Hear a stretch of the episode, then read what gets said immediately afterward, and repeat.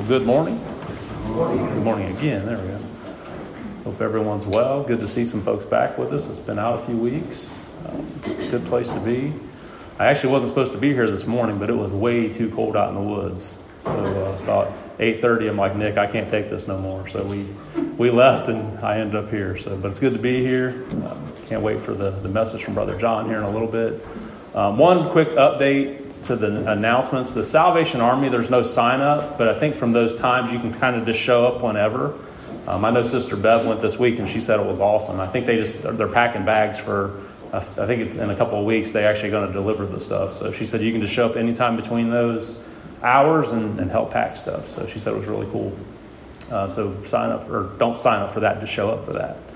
Got my myself messed up. Any other announcements, Brother Daniel? Um, we had to take last year off, but the intermediate class will be sorting and delivering Christmas cards if you would like them um, handed out to the congregation. We've got the, the big box back out over there on the table. So if uh, you have any Christmas cards that you would like passed out among the congregation, put them in there, and the intermediate class will sort them out and get those handed out this holiday season. So just want to remind everybody we're back in action.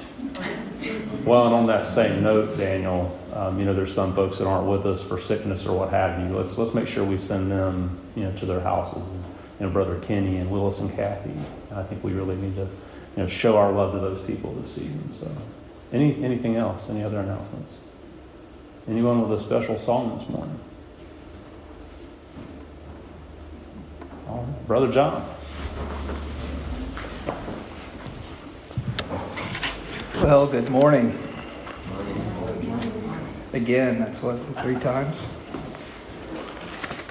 It's almost lunchtime. Better be quick. It's good to be here this morning, as it's already been said. Um, a lot of people hurting. We heard the uh, request made this morning. And uh, so let's remember all those who are sick. We'll be in the uh, eighth chapter of the Gospel of John again. Uh, we're going to kind of pick up where we left off uh, a couple weeks ago when we spoke. Um, start at verse 12.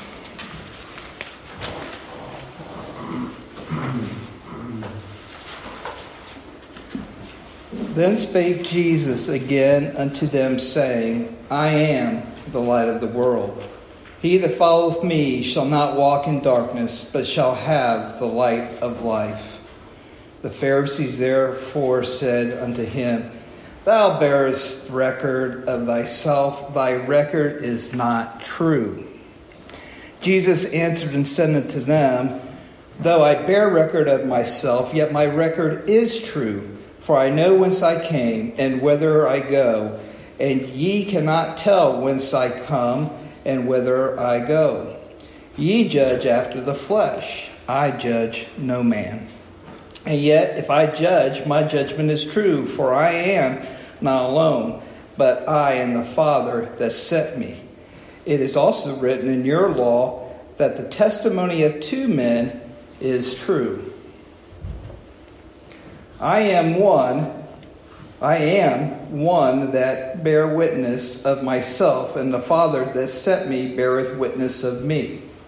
So, right there, kind of, you remember last time we had all those who brought the, the woman, woman caught in adultery, and all the witnesses that caught her in the act left and then cast stones. And Christ is kind of using that in the law to uh, show that him and his father are, are one, yet two witnesses.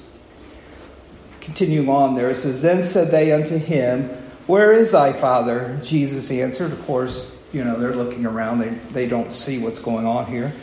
Ye neither know me nor my father. If ye had known me, ye should have known my father also. These words spake Jesus in the treasury as he taught in the temple. And no man laid hands on him, for his hour is not yet come. So, if you remember a few days before, um, Jesus was in the temple teaching, and the temple guard didn't, re- didn't arrest him, told, went back to the church leaders, never heard a man speak like this man. And here he is. This is at the end of the feast of the tabernacles, of the feast of shelters. And, and, and Jesus is still on the scene, yet his time has not come. Now, just the back and forth here between Jesus and the Pharisees, they, are just not getting it. They, they just don't get it. We go from feeding 5,000, walking on the water, going through I am the bread of life, all this going on. The, the example of the, the lady caught in adultery and, uh, you know, he without sin cast the first stone. You know, all this, the, the leaders of the church are not getting it. Then said Jesus again unto them, verse 21 I go my way, and ye shall seek me, and shall die in your sins. Whither I go, you, you ye cannot come. Then said the Jews, Will he kill himself, because he saith, Whither I go, ye cannot come? And kind of making the differential there that, you know, he's going to go to heaven and everybody else is going to die in their sin and go to hell. And he said unto them, Ye are from beneath, I am from above. Ye are of this world, I am not of this world. I had therefore unto you that ye shall die in your sins, for if ye believe not that I am he, ye shall die in your sins. Then said they unto him, Who art thou? And Jesus saith unto them, Even the same that I said unto you from the beginning. I have many things to say and to judge of you. Be he that sent me is true, and I speak to the world those things which I have heard of him. They understood not that he spake of them to them of the Father. And then said Jesus unto them, When ye have lifted up the Son of Men, then shall ye know that I am he, and that I do nothing of myself but as my Father hath taught me, I speak these things. And he that sent me is with me. The Father hath not left me alone, and I do always those things that please him. As he spake these words, many believed on him. Many believed on him, but there were still a lot that didn't believe on him. These, these Pharisees, these church leaders, they, they were blind. They, did, they didn't get it. That's no different than it is today. No different than it is. Some get it and some don't.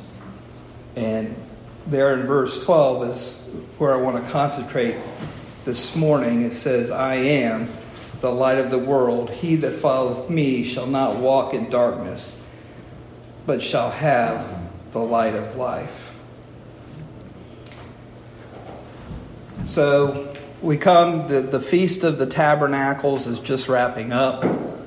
Um, it had just finished at the, at the end of uh, chapter 7. Then we have the account of the woman took it, taken in adultery in the very act. And, you know, everybody's, everybody's left the, the scene here.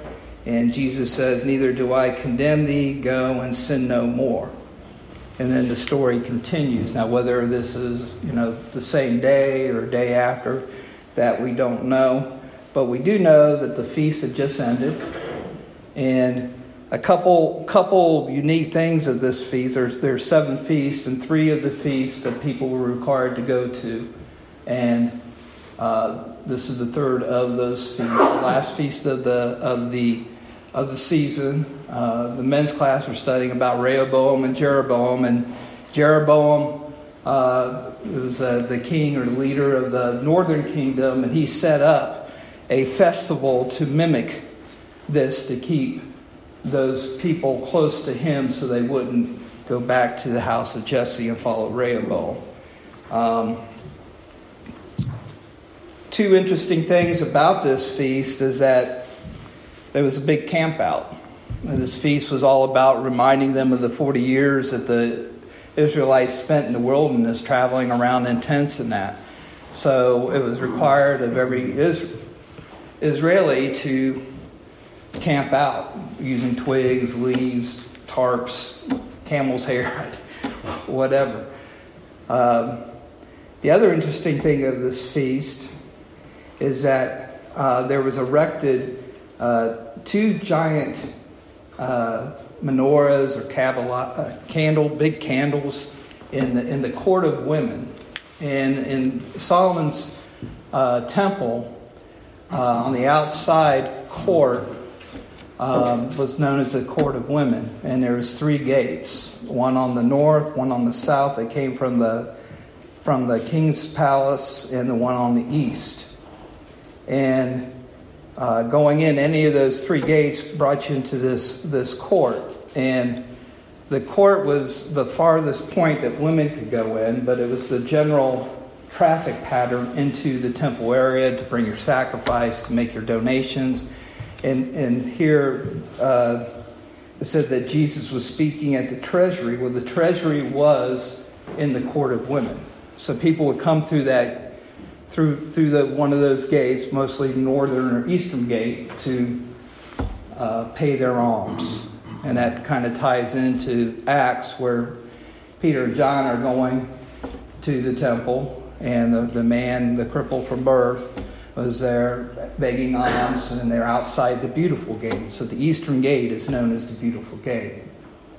But these two candelabras that was in this area were 70 feet tall they had 10 gallon pitchers or buckets on the top of them where they had the oil to burn. They used the old uh, garments from the priests that they couldn't use anymore as wicks to burn. And so on the first day of the feast, they would light those uh, torches, candles, menorahs, whatever you want to call them. And that gave, it was so bright is said to, and, and, the temple was up on um, Mount Moriah, so it's the highest point in Jerusalem. So that, that light from those candles would light the, all the streets in Jerusalem. And here at the end of the at the end of the uh, festival, they put those lights out.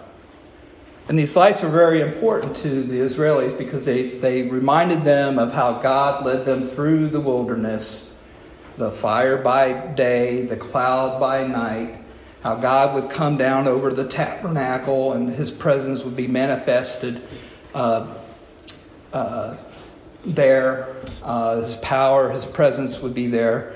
So they, they understood that. And then Christ, making one of the I am statements, says, I am the light of the world. So that got their attention really quick, especially the church leadership uh, at that time.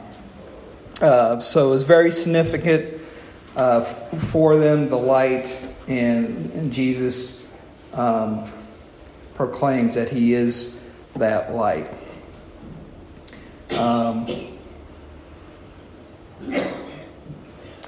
so let's, uh, there's, there's several, several other scriptures that, that kind of show Christ's uh, credentials as being uh, compared to light. And in Isaiah, the ninth chapter, it talks about um, uh, the people who walk in darkness have seen a great light. Those who dwell in the land of the shadow of death, upon them light has shined. And then Matthew uh, records the prophecy of that uh, Isaiah's as coming through true, as Matthew writes, that um, the people who sat in darkness have seen great light, and upon those who sat the, in the region and shadow of death, light has dawned. Before Christ was born, John the Baptist's dad, Zechariah, in, in Luke chapter uh, 1 says, The day spring, or the sunrise, or the dawn from on high has visited us to give light to those who sit in darkness and the shadow of death. And then John's gospel starts out talking about how Christ is the Word, And it goes on to say that in him, in verse 4 and 5, it says, In him was life, and the life was the light of men. And the light shines in darkness, and the darkness did not comprehend it. And then when Nicodemus came by night and talked with, talked with Jesus, Jesus goes on and tells him uh, there in, in John 3 uh, verse 19 and 20 says, And this is the condemnation that the light has come into the world, and men love darkness rather than light because their deeds were evil.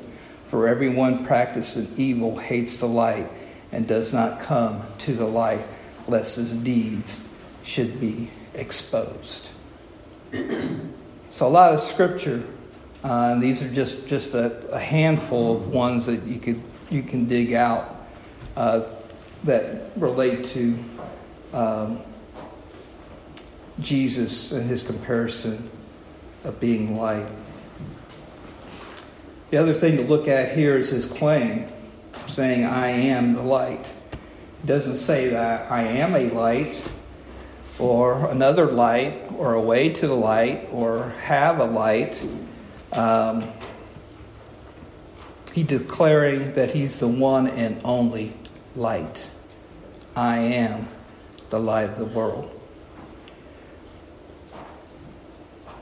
And, and again, kind of a chapter or so before, when Christ is going back and forth with the Pharisees about the bread of life, and they were going over Moses and the manna, and Christ was saying, You know, I am that bread, I am that nourishment, I am that sustainer, I am all those things that was then and I am still today. And he's still saying that right now.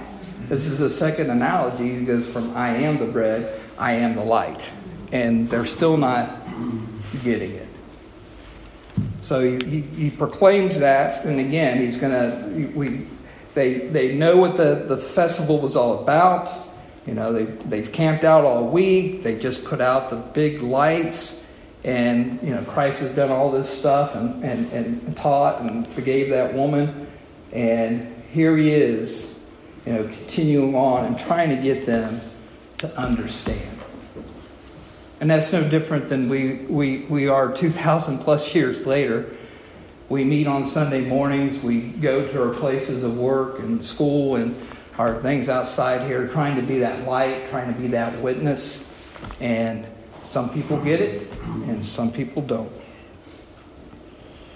Some of the, the things that uh, the light symbolizes is, is, is God's presence. So if we go back to Exodus chapter 13, again, in the cloud, in the fire, when the cloud came down, God was present. And it's no different than uh, we may not physically see a flame before us or a cloud leading us, but God is with us. He indwells in us through His Spirit. It also symbolizes His guidance. You go to, uh, to again, Exodus uh, 13, uh, I think it's Numbers 19, no, Numbers chapter 9. It talks about um, Him leading the way. They moved when the cloud moved, they moved when the flame moved. When the, when the cloud stayed all over the tabernacle, they stayed. And that's, that's the same way for us. We, we should move when the Spirit leads us to move and stay where the Spirit tells us to stay. Don't act out on ourselves. Don't do things our way. That gets us in trouble every time. He's going to lead us where He wants us. He puts us where He wants us. Just like they didn't know where they were going. They never, never traveled the that way before. You know, they walked around in circles for 40 years, following, and they, they needed to be obedient. And sometimes we sit there and we struggle, whether it's our job or whether it's uh, something we're involved in, and we wonder why in the world am I still doing this? Well, a lot of times God's got a good reason for that. And we just need to, to be patient and obedient. And also, that uh, Christ being that light, uh, symbolizes him being a protector. If you remember in chapter 14 of Exodus, they're going out to the Red Sea. And, you know, we got this, this sea coming up, and here comes Pharaoh's army and their chariots in hot pursuit. And that cloud that was leading them, the angel of the Lord and the cloud moved behind the children of Israel, making it dark and stopping Pharaoh's army in its tracks, but still allowing light for the children of Israel to cross the Red Sea. And it's the same thing for us today. He's, he's going to protect us. Another interesting thing is that that part of that land, that desert part of that land, is, is very extreme temperatures. And, and, and, Tyler, coming from that part of the world there, from his, his uh, tour of duty, um, 140 to 150 degrees Fahrenheit, and some nights gets below freezing. So very, very extreme temperatures. That cloud preserved them. That cloud kept the heat out or kept the warmth in to keep those Israelites from, from, from passing away. He'll do the same thing for us. He'll, he'll take care of us. We've heard all these requests over the COVID and, and everything. He'll, he'll be with us. He'll, he'll help us through these things, whatever His will is. Um, he'll be with us.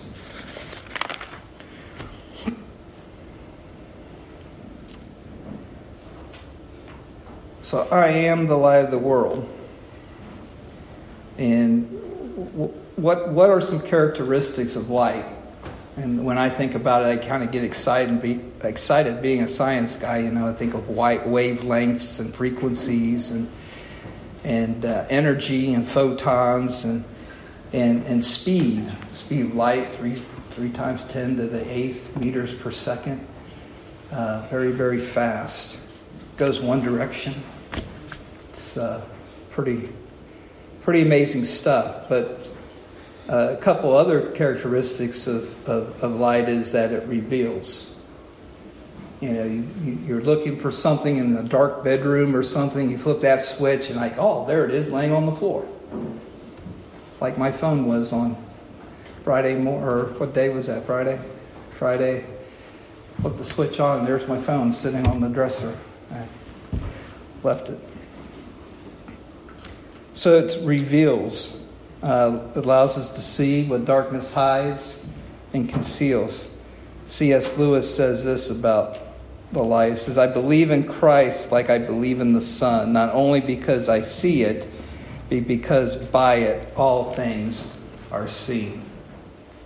Amen. So, the light. You know, some people avoid church because of the light. They don't want to see they don't want to see how their life is being lived. Other characteristic of, of light is that it blinds. Um, just like I, I, mentioned about the children of Israel and the, the Pharaoh's army, that, that cloud went behind, provided light for the, the Israelis to see and go across the Red Sea on dry land but it was it was a blinding presence for those Pharaoh and his army because they couldn't find him. They couldn't go anywhere. They were they were stuck. Mm-hmm. And there's there's two two two types of people who can't see or considered blind. Those who are really blind, their optic nerves and retinas and all that are are messed up, so they can't they can't take light in to to to look at the different wavelengths and stuff to to discern color or or um, or form. And then the others are those who close their eyes tightly and refuse to see it. And that's kind of how these Pharisees were. All the back and forth between Jesus and trying to get them to understand that, you know, him and his Father are one and his Father sent me, and you, you don't understand all these things that have come to pass. They're like sitting there like this. They don't want to see. That's no different today. A lot of people hear it, but they refuse to see it.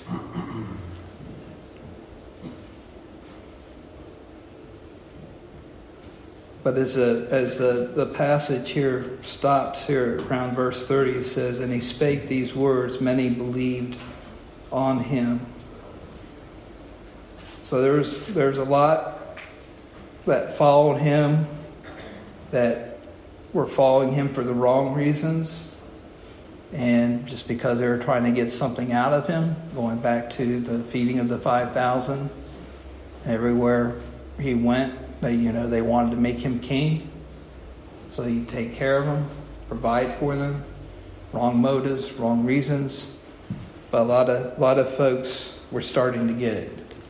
A lot of people who have been following him were starting to get it. Again, their ears perked up when he said, I am. They knew what that meant. The great Yahweh. So is God speaking to you? Have you trusted him? You know, another interesting thing about this is that out of all the I am statements, you go back to Matthew right before the Sermon on the Mount. And Christ says, You are the light of the world. How can that be? Christ says, I am light, but how are we the light of the world? There's no light in us. We can't, we can't generate light. Think of it this way say, We're the moon, and Christ is the sun. We just had a full moon a few weeks ago, and there was a, like an eclipse where the earth was in line and blocked it. We didn't get to see it because it was cloudy that morning, wee hours in the morning. But it was a full eclipse, so the light of the moon you couldn't see. That, that moon reflects